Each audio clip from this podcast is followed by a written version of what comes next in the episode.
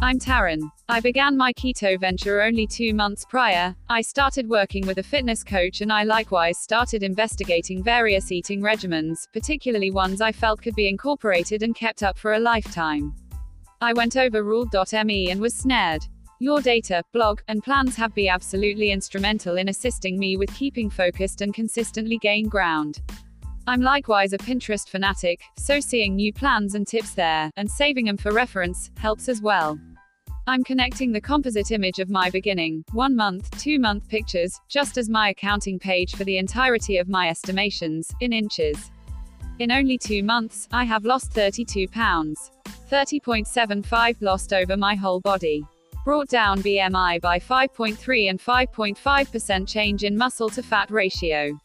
I actually have far to go, yet my outcomes so far have me eager to continue to move and proceed on the keto way. What is my number one formula after begun following keto diet? That far of my supreme most loved plans is the chicken palm. I had truly been wanting something, singed, and crunchy, and this truly hit the spot.